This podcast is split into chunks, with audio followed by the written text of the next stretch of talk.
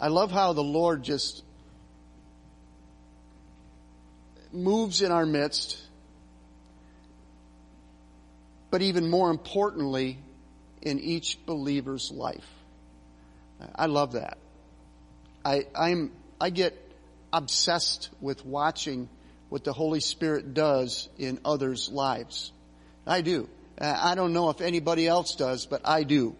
I mean, when I see the Holy Spirit moving in people, I mean in signs and wonders as well as in personal convictions and a drawing near to the Lord Jesus Christ, that's heavenly stuff. Uh, that's what, that's what keeps my motor running for the Lord. Uh, it has been that way and it's not something that occurred somewhere, although there have been a lot of those somewheres in my life. Uh, and I love those somewheres and sometimes, uh, but really it started in April 5th, 1981. And I have always, always, always wanted to glorify the Lord. And at certain times and places it has been, uh, it, you know, people get hit by the, the power of the Holy Spirit. And I say hit because if you've ever had that happen to you, you know that, you know, there's a, there's a bit of a myth or a fallacy when people say that, um, the Holy Spirit wouldn't do that because He's a gentleman.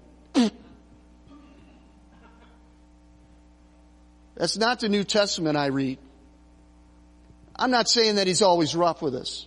And that's probably where that wonderful, gracious, compassionate nudging of the Holy Spirit that takes place in us. I'm glad He, you know, there are certain times when He wants to come in and come in like a flood.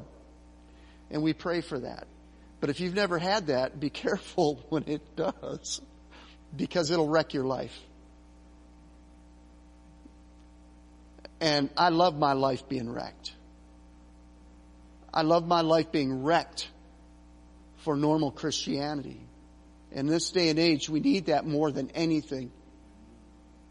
And not for people to just go through the motions. Yeah, I did this every Sunday. I do this every Sunday. That is a, that is not a motion. That's a discipline. And in those disciplines, you'll meet God. We pastored a church, and this is just kind of an intro. It's something that I felt the Lord wanted to, to share a couple of, of testimonies.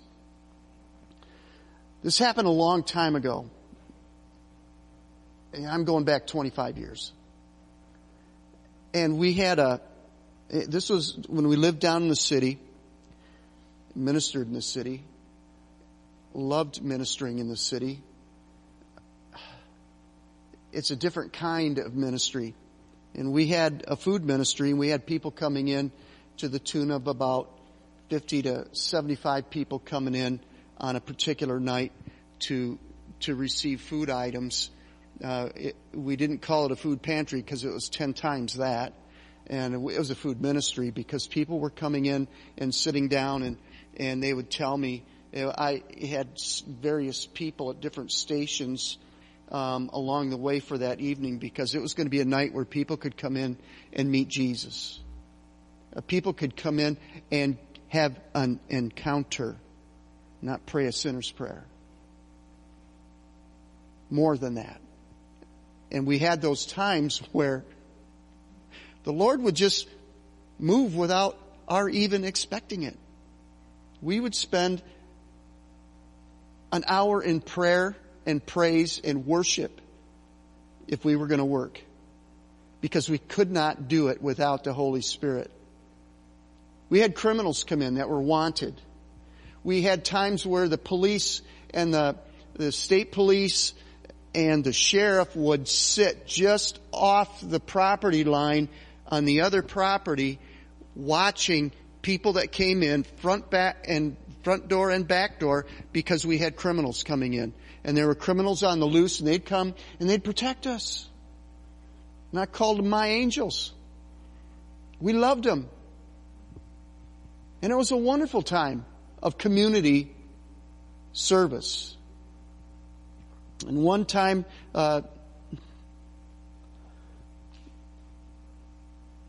dear sweet sister in the Lord, she came in and she looked at me and she says, I'm not here for food. Just want to let you know, I wanted to come in and just experience what I hear being talked about in the city of Pontiac.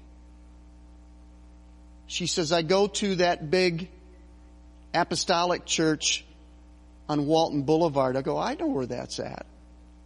She says, that's my church, but I'm here tonight because I heard that Jesus does miracles here. And I looked at her and I'm going, I say that to encourage you that when you do things, you don't always, God is not obligated to tell you everything He's doing and will do when you show up. And that is purely what faith is all about. Just by faith you do things. Well, I told her, I said, I hope, I hope you get a little bit of what you're looking for. May God bless you. There are other times when people would come in and just, people that were stoned out of their mind you know, one guy was manifesting his hallucinogenic tendencies at the moment. He was sitting there while I am sharing the Word of God. I would do that with each one that came in, and then I would ask them prayer requests.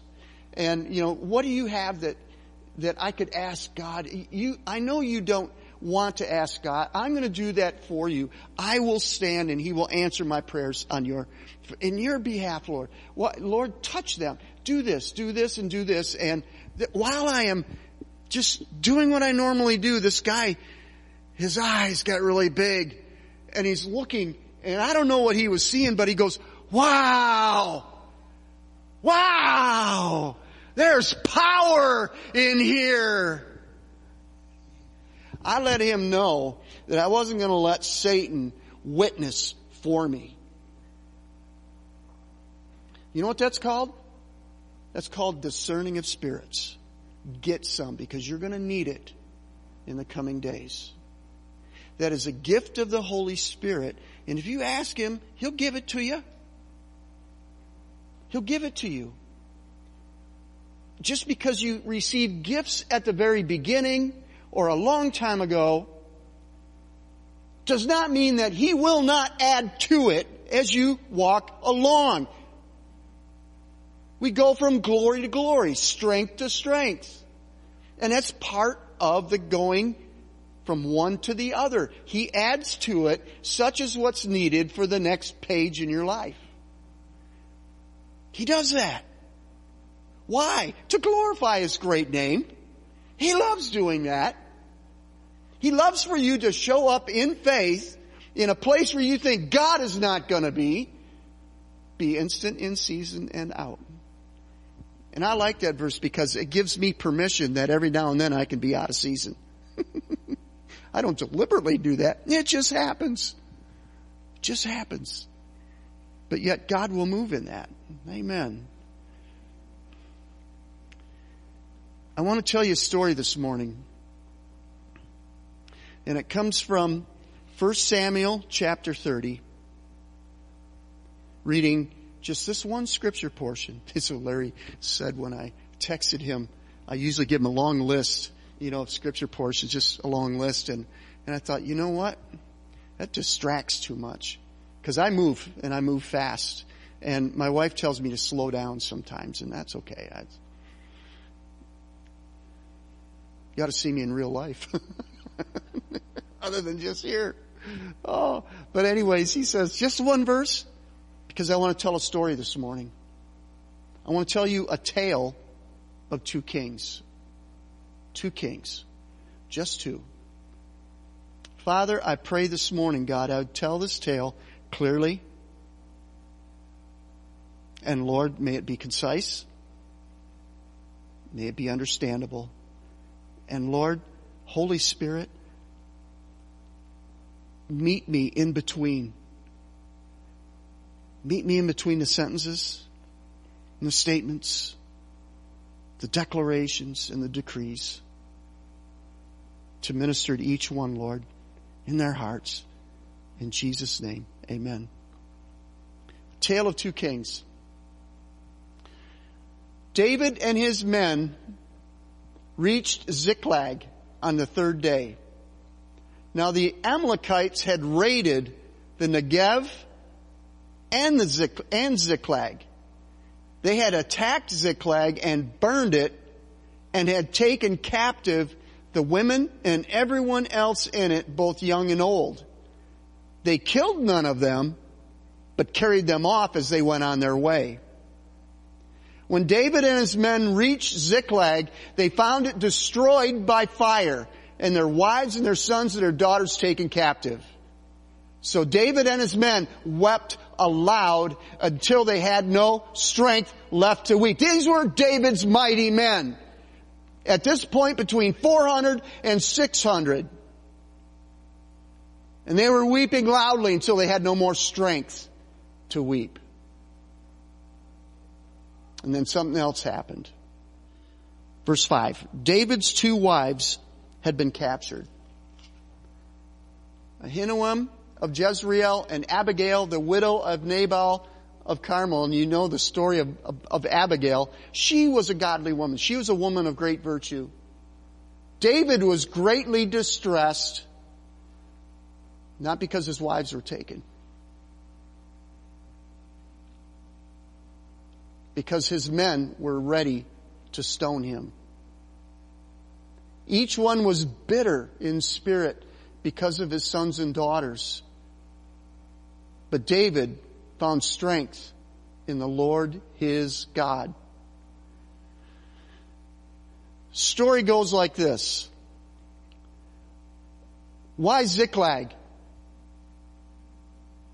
What was David doing in Ziklag?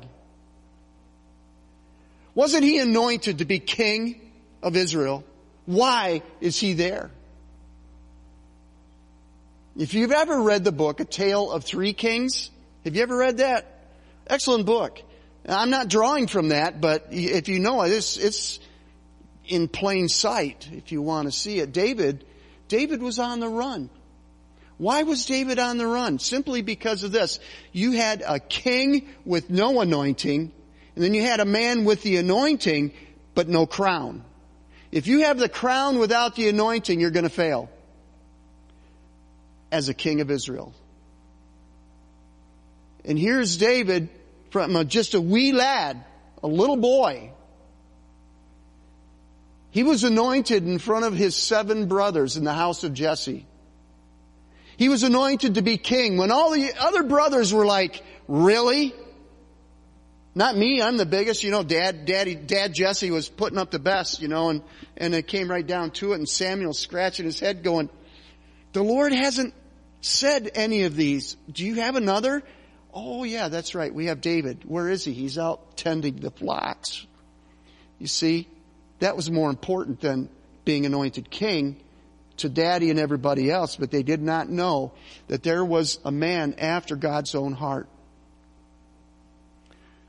And so David was anointed king, but it, Saul was king. What happened to Saul? Saul had a tormenting spirit because the spirit of the Lord that was on him to be king had been lifted off, taken away, and Samuel ripped his robe and said, like this, the kingdom of God is being ripped away from you and given to another whose heart is after God. And so along the way, you can't do that without demons coming in. Okay? Demons are active. They're always looking for a way to wreck, steal, kill, destroy. And so they landed on Saul's heart.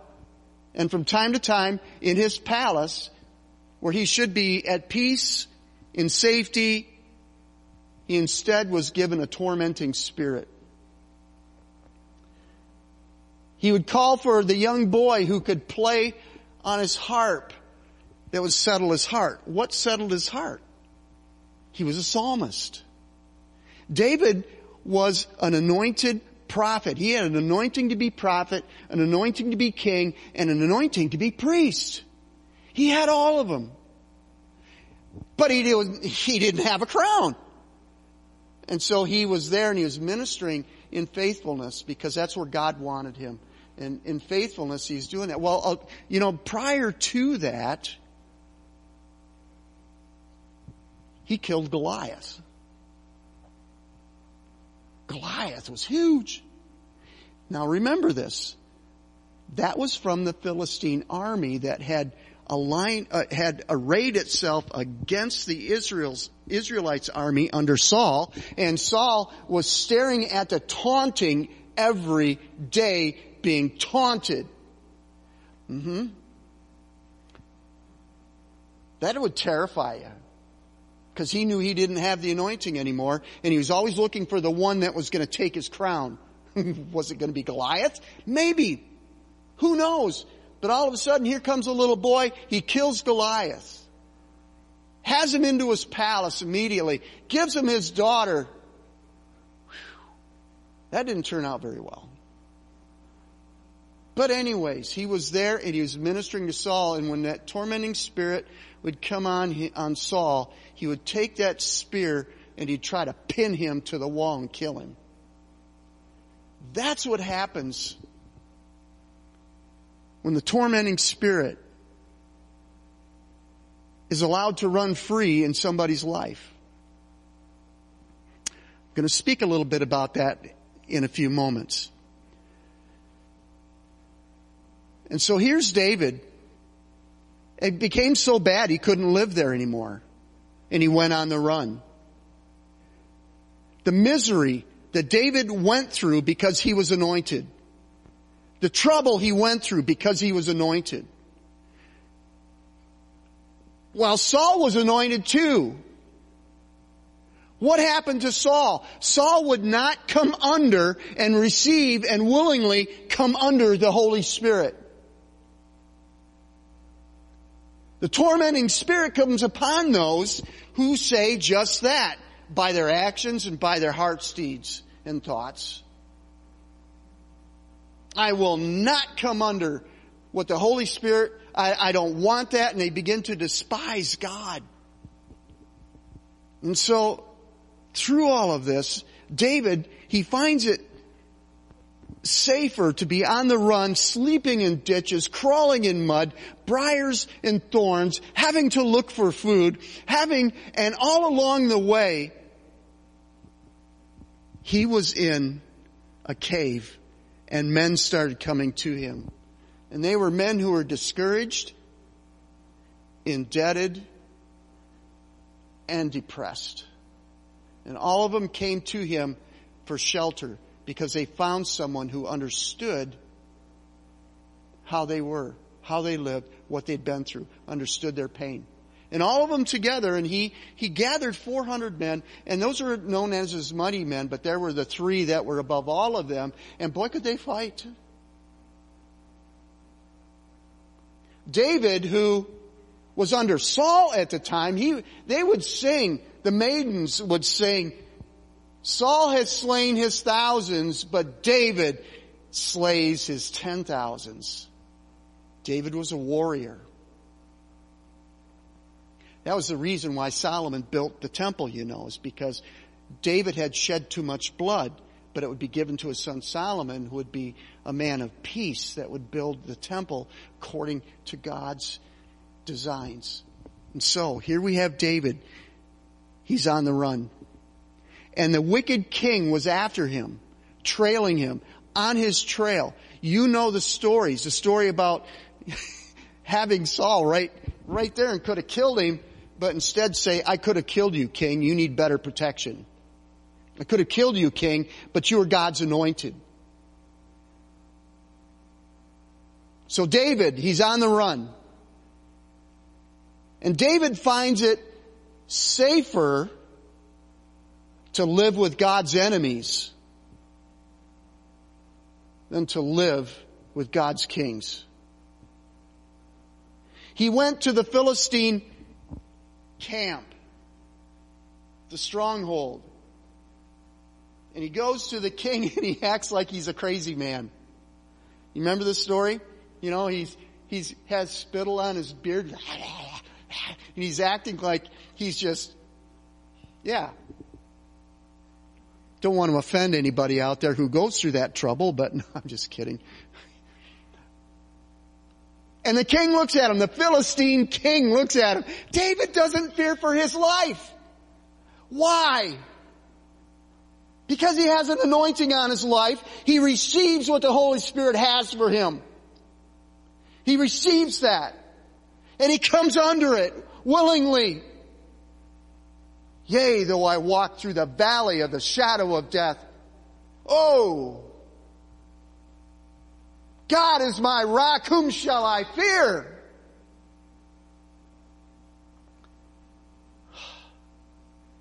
God is my rock.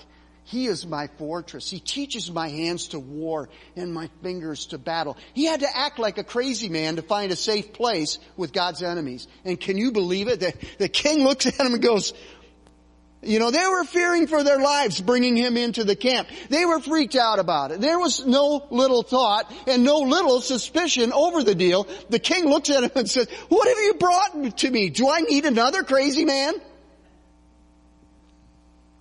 The first time I ever read that in my younger years, I laughed and I'm going, oh, this is good. And so, David is living with the Philistines.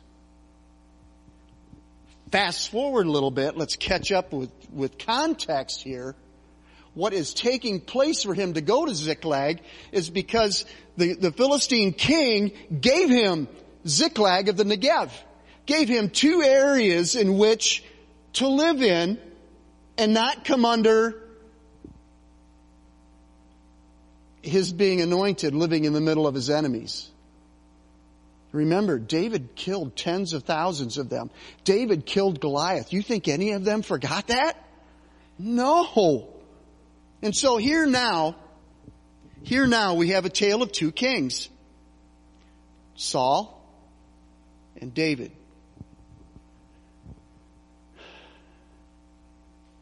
In this situation, there are two armies lining up for battle.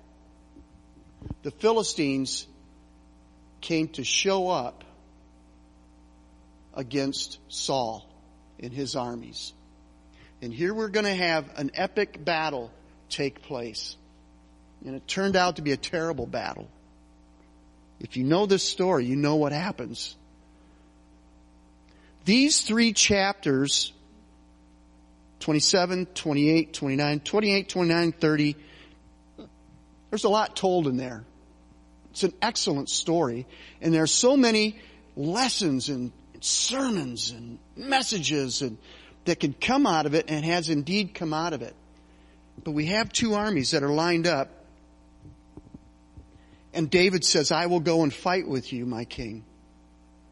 He wasn't talking to Saul, he was talking to the Philistine king. Now, think about that for a moment. David, what are you doing there? Are you gonna go and who are you gonna kill, David? Are you gonna actually protect the Philistine king? David did that out of a gratitude of his heart for him giving him land and David's just thinking later on when I'm king, I'm going to show you a thing or two. But for right now, you're doing me good. And he did good to King Achish. Achish looks at him and says, we're going to battle with your people. My men are nervous. If you stand by my side or if you fight and line up with your 600 men, my guys, my guys aren't going to stand for that. It's going to cause a split.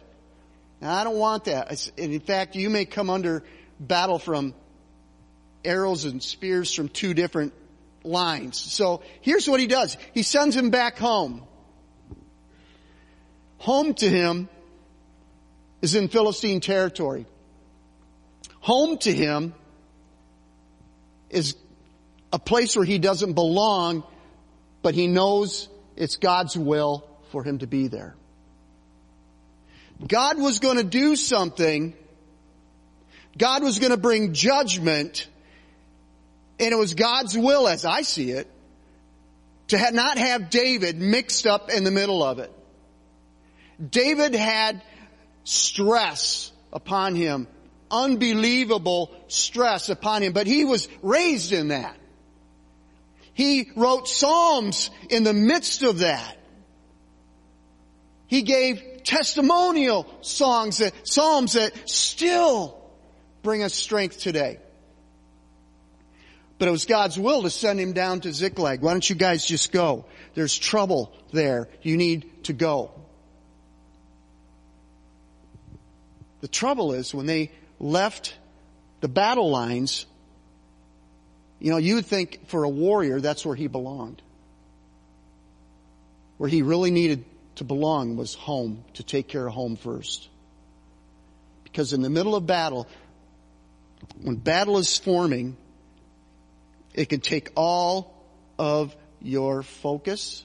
It can take all of your strength when it should have been somewhere else needed over here. He goes to Ziklag and he goes and he finds this. He finds the Amalekite armies, raiding parties had come and wiped out his home.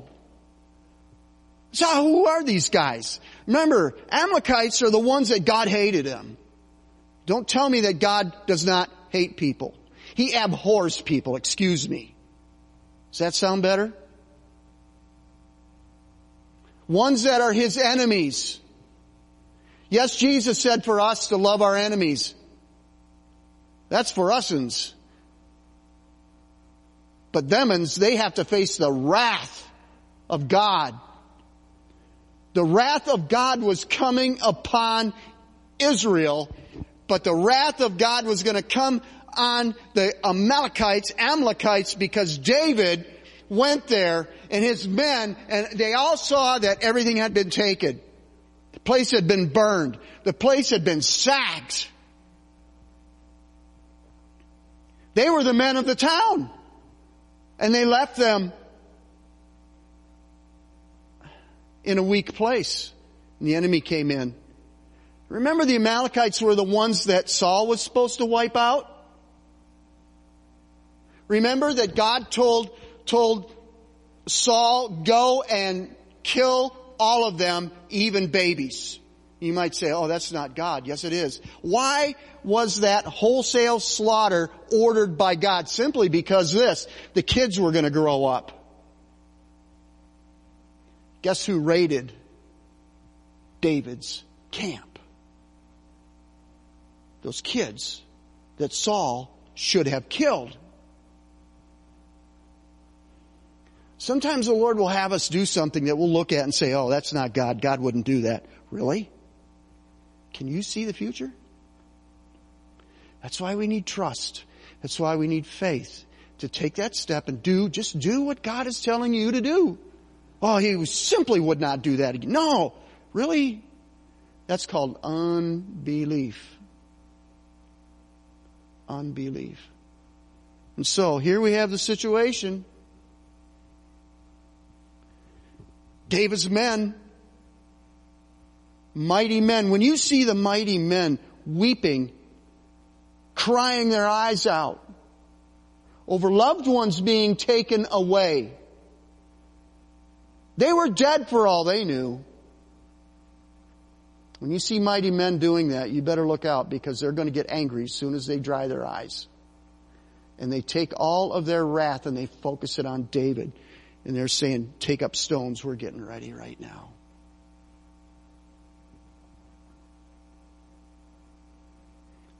Where do you turn when you hit rock bottom? Where do you turn when it looks like everything? Man, I, I say things came unraveled like a cheap sweater. You can't put it back together, no matter how hard you try. Where do you turn when you hit rock bottom and it makes you ask, where's God?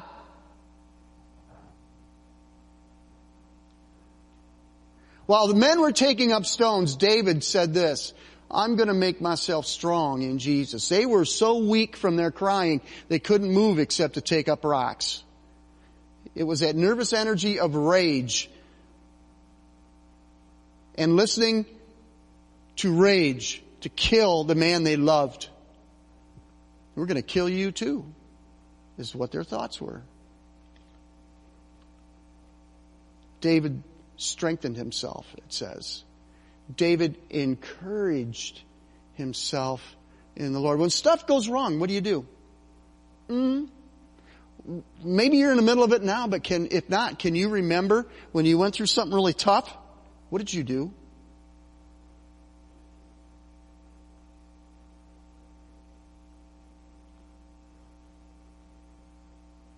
So here we look inserted into this story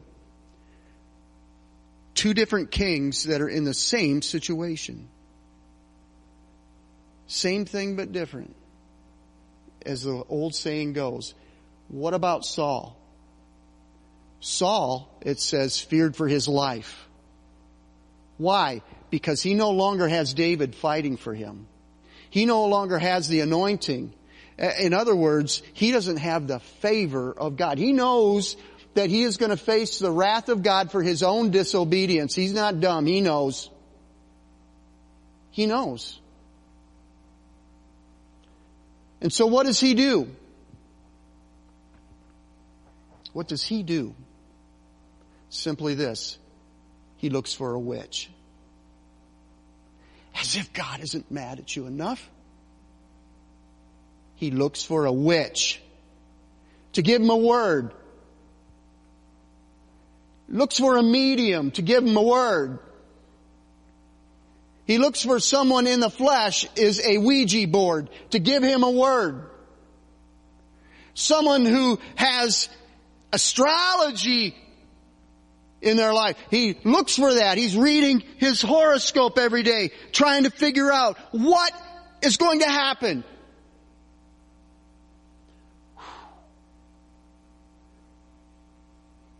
What greatly distresses me, I can't help it. God gave me the gift and the calling to watch people's lives. I love the body of Christ. But He's called me to do that. And that's just part of the, it's a little more complicated than what the pastoral calling is at this point. And it's even more complicated today, but I can say this that distresses me. And I can look at two people in particular right now off the top of my head who have sought out mediums that confess to be Christians. What's wrong with this picture? How many Christians read horoscopes? How many Christians believe false prophets? And go to them for a word. What's my word for today? Your word for today has already been given. Receive what you have written in front of you. Read it. Absorb it. Love God with all your heart, mind, soul, and strength. But oh no, not Saul. For his own desires, he wanted to run the kingdom and the army his own way. He's high on the job. Whew. So when the time came, and I'm not going to go into the story about the witch of Endor and who she conjured up. It scared the both of them. Scared the witch. She shrieked and said, what are you doing to me, Saul?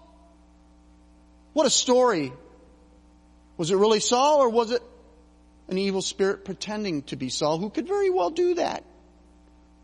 I'm not going to get into that right now, but I will say this. The witch, in fear and trembling, knowing who she was ministering to, quote unquote, she says to him, tomorrow you die. Tomorrow your sons will join you. Tomorrow Israel, all of Israel is going to be given into the hands of the Philistines. And not only that, but it is also going to be that all of Israel is delivered into the hands of the Philistines. And you know what? Every bit of that took place. I don't think that was the word that Saul was looking for. There's some things that I had to repent of and recant. There's something about recanting that brings a deliverance I read horoscopes when I was a kid. That was trendy back then. It was more than trendy. It was the devil deceiving a generation. the song. I won't even, I won't even tell you the song, but there, there were s- several songs that, that came out in the hippie days that pushed towards astrology. Why? Because everybody knew that they could see their future in the stars. Christians along the way, quote unquote Christians, those who thought they were saved, and they confessed to me. And I believe that they have repented. But you know the door that they opened in their lives? Are exactly alike. They came down with every sort of strange illnesses, growths, pains, that even doctors couldn't cure. Doctors didn't know what it was. Both of them. And each one of those stories is separated by 35 years. I thought what happened then is also happening over here today and the evil. And I look over our culture today and I'm wondering how many believers are getting into something like this and they don't understand what they've done and they come to me or they add to other churches their name in various prayer needs on a prayer list. And so every week we're praying for them. Every week we're praying for them and they don't get better. They keep getting worse. And it's like me with God, what happened to this gift? I, I pray for people and they die. Some of it was that. Am I making sense yet?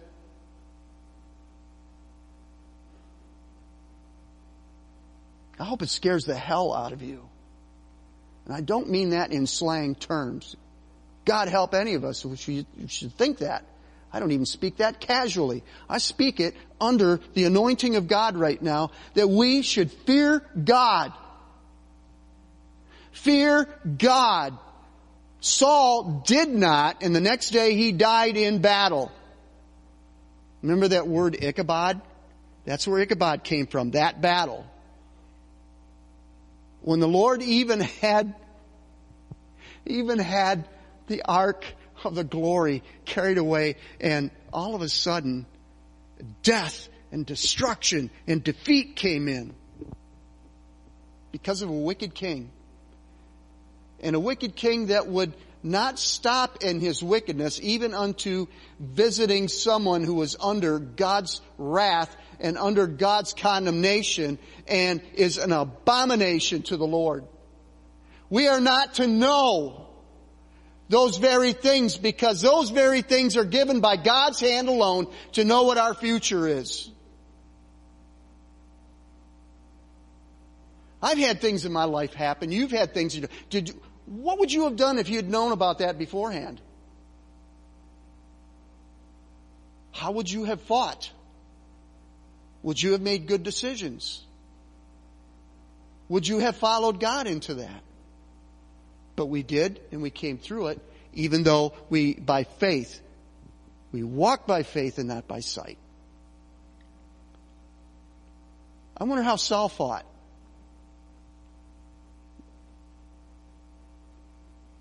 Who would he be defending at this point when he knew we're all going to lose? Fight for your life when you know that it's by the hand of God you're going to die. He was under God's wrath and under his judgment. We are living in a day and age where we're going to see some of this stuff. I can't say when and I can't say where or even who. But I know this, that God is going to be judging wickedness because He is a holy God. He is a just God. You cannot mock God. You can't do it. Don't be deceived that whatever we sow, we shall reap. And as we believe we're in the end times, that reaping is going to be an accelerated harvest here on this earth. Why? So we come to repentance before we stand before Him with unrepentant sin in our hearts. Serious. Serious. So we have a king. When he's fearing for his life, runs to a witch, to an abomination, something that God hates. What about the other king?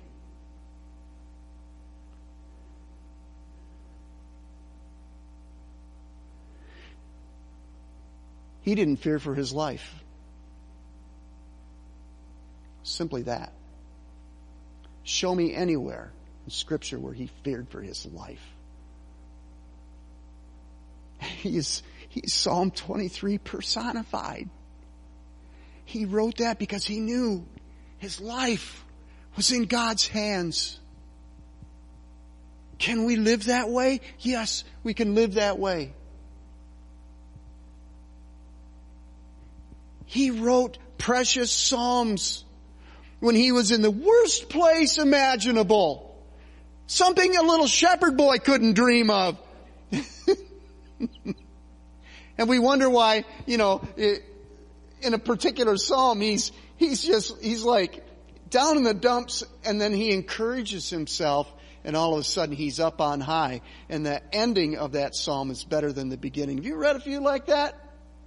I noticed that my first time through Psalms when I was a new believer, it's like, David. And I begin to think, you know, is, now I can look at it and say, you know, Lord, he was encouraging himself in you. How do we encourage ourselves in the Lord? You know what David did? He turned to God. In verse 7, which we didn't read, he went and he called for the priests. He said, bring me the priests. They were wanting to stone him, but they all know that God has his hand on this man. They all know that they would all be subject to the Philistines if he hadn't killed Goliath. And they know that that only happened because of God. And so they put down the stones and brought to him the priests. David had his own priests. Why? Because he wanted access to God. He wanted access to strength. And they called for the ephod. How many of you know what the ephod was? Come on. Look around. Not many others are raising hands. Get in your Old Testament and read. The priests had this ephod, and it was a priestly ephod to where they would come under the presence of God and say, we need you. Give us an answer. And they had this mysterious thing. It's still all a mystery where they would have the Urim and the Thummim. Again, it's a mystery. And they would just like glow. They would ask a question. Lord, should we do this? A very, a yes or no question. And if it was a yes and they, they, they knew it was God's will, those things would glow on the ephod. The Urim and the Thummim would, would glow. Wow. So he calls for them. And right before his mighty men, I love this. Says, God, those wicked Amalekites God didn't like him either.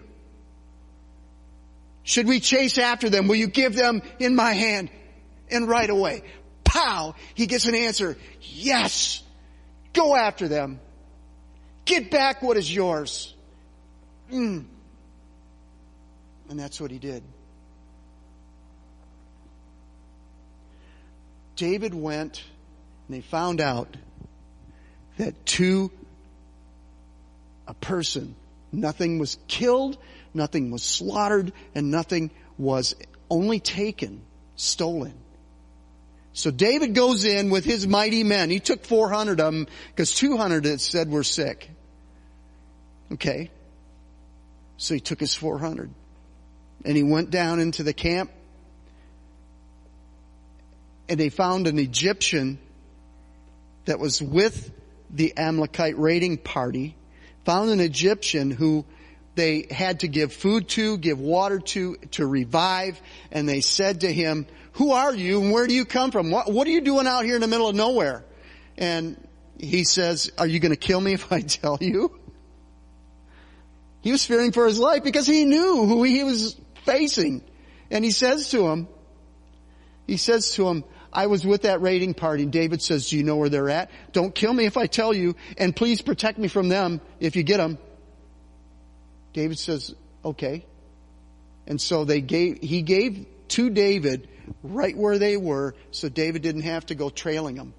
He went right to them, wiped them out, got every child, every wife, even the animals, all of them. To the glory of God. To the glory of God.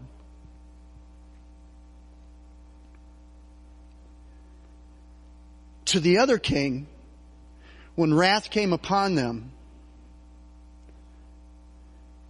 David honored Saul and honored David even after their death. He was a good king. Saul, on the other hand, when all of that, when they were wiped out, the first thing that, the first thing the Philistines didn't know about God was that taking the ark was going to be a good thing. They really thought the ark or the covenant was going to be a good thing. It wasn't. Do you remember that story? Yeah, especially when Dagon fell down on his face and broke into pieces and all that. How many of you remember the hemorrhoids? I love that story. So just to give you a little piece of this before we close here, here's the situation, is that they gave certain offerings along with a, an oxen carrying carrying the ark back. They're like, we don't want this anymore. Well, you know what? If, you know, Dagon a couple of times fell down in their, in their temple of gods. One of them, Dagon, half man, half fish, fell down and, you know, his arms fell off, you know, well they put him together, propped him back up. Happened again. And you think that that would be, you know, one of the greater signs and wonders, but it wasn't. When the Lord brings pain, He can do it in a very unique manner. He hit a whole bunch of them with hemorrhoids and they made little gold. Go ahead, this isn't a bad thing to talk about. This is God. They took, they took and they made little hemorrhoids, I guess, whatever, and put them in a jar and sent those along the way too and say, here, just, just a little gold offering to let you know how your God treated us. Mm-hmm. the Lord could have wiped them all out. But his wrath wasn't on them. His wrath was on a people that walked away from him. His wrath was on those who did wicked things when his own people coming out of Egypt were waylaid along the way, being hit from behind, and the weak ones were being killed. Amalek. Saul was ordered to kill all of them, but he didn't. Samuel stood before him and he goes, what's this bleating of sheep I hear in my ear? Saul failed. God had the Amalekites wiped out. Finished the job. David finished the job. Philistines, they kind of hung around for a while. Well, God wasn't pleased with them, but the Lord could use them for His own glory. And He did. How else could He boast through His own people? Dagon. Just a chunk of rock. That He could do things to point out His glory. Who He is. Why does He so enjoy us when we give Him glory and we love Him? with all our hearts. But the real test comes when we go out the door and we're not in church.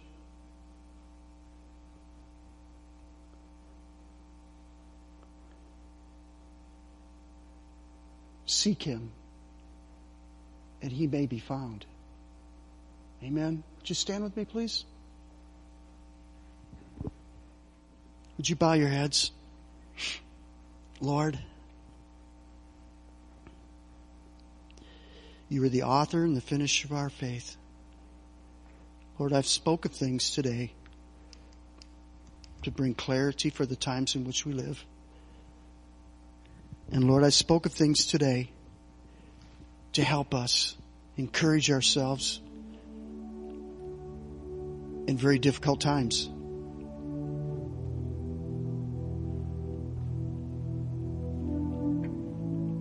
I pray that everyone in here this morning, right now,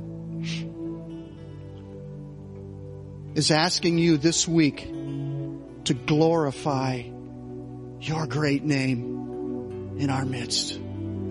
Lord, when we go from here, we go into places where you will send us in amidst darkness. And may we recognize that if God before us, who can be against us? Lord, that's what David was praying.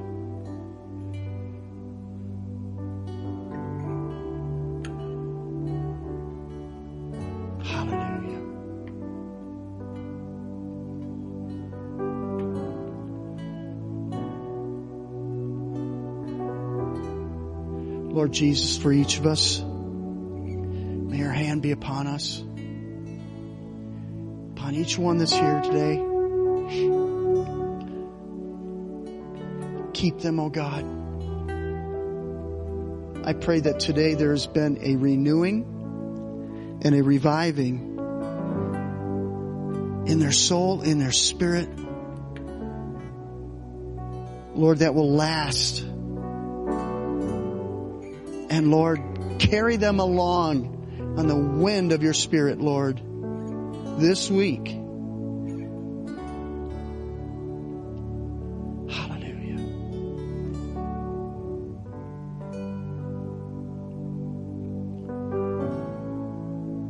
Thank you, Jesus.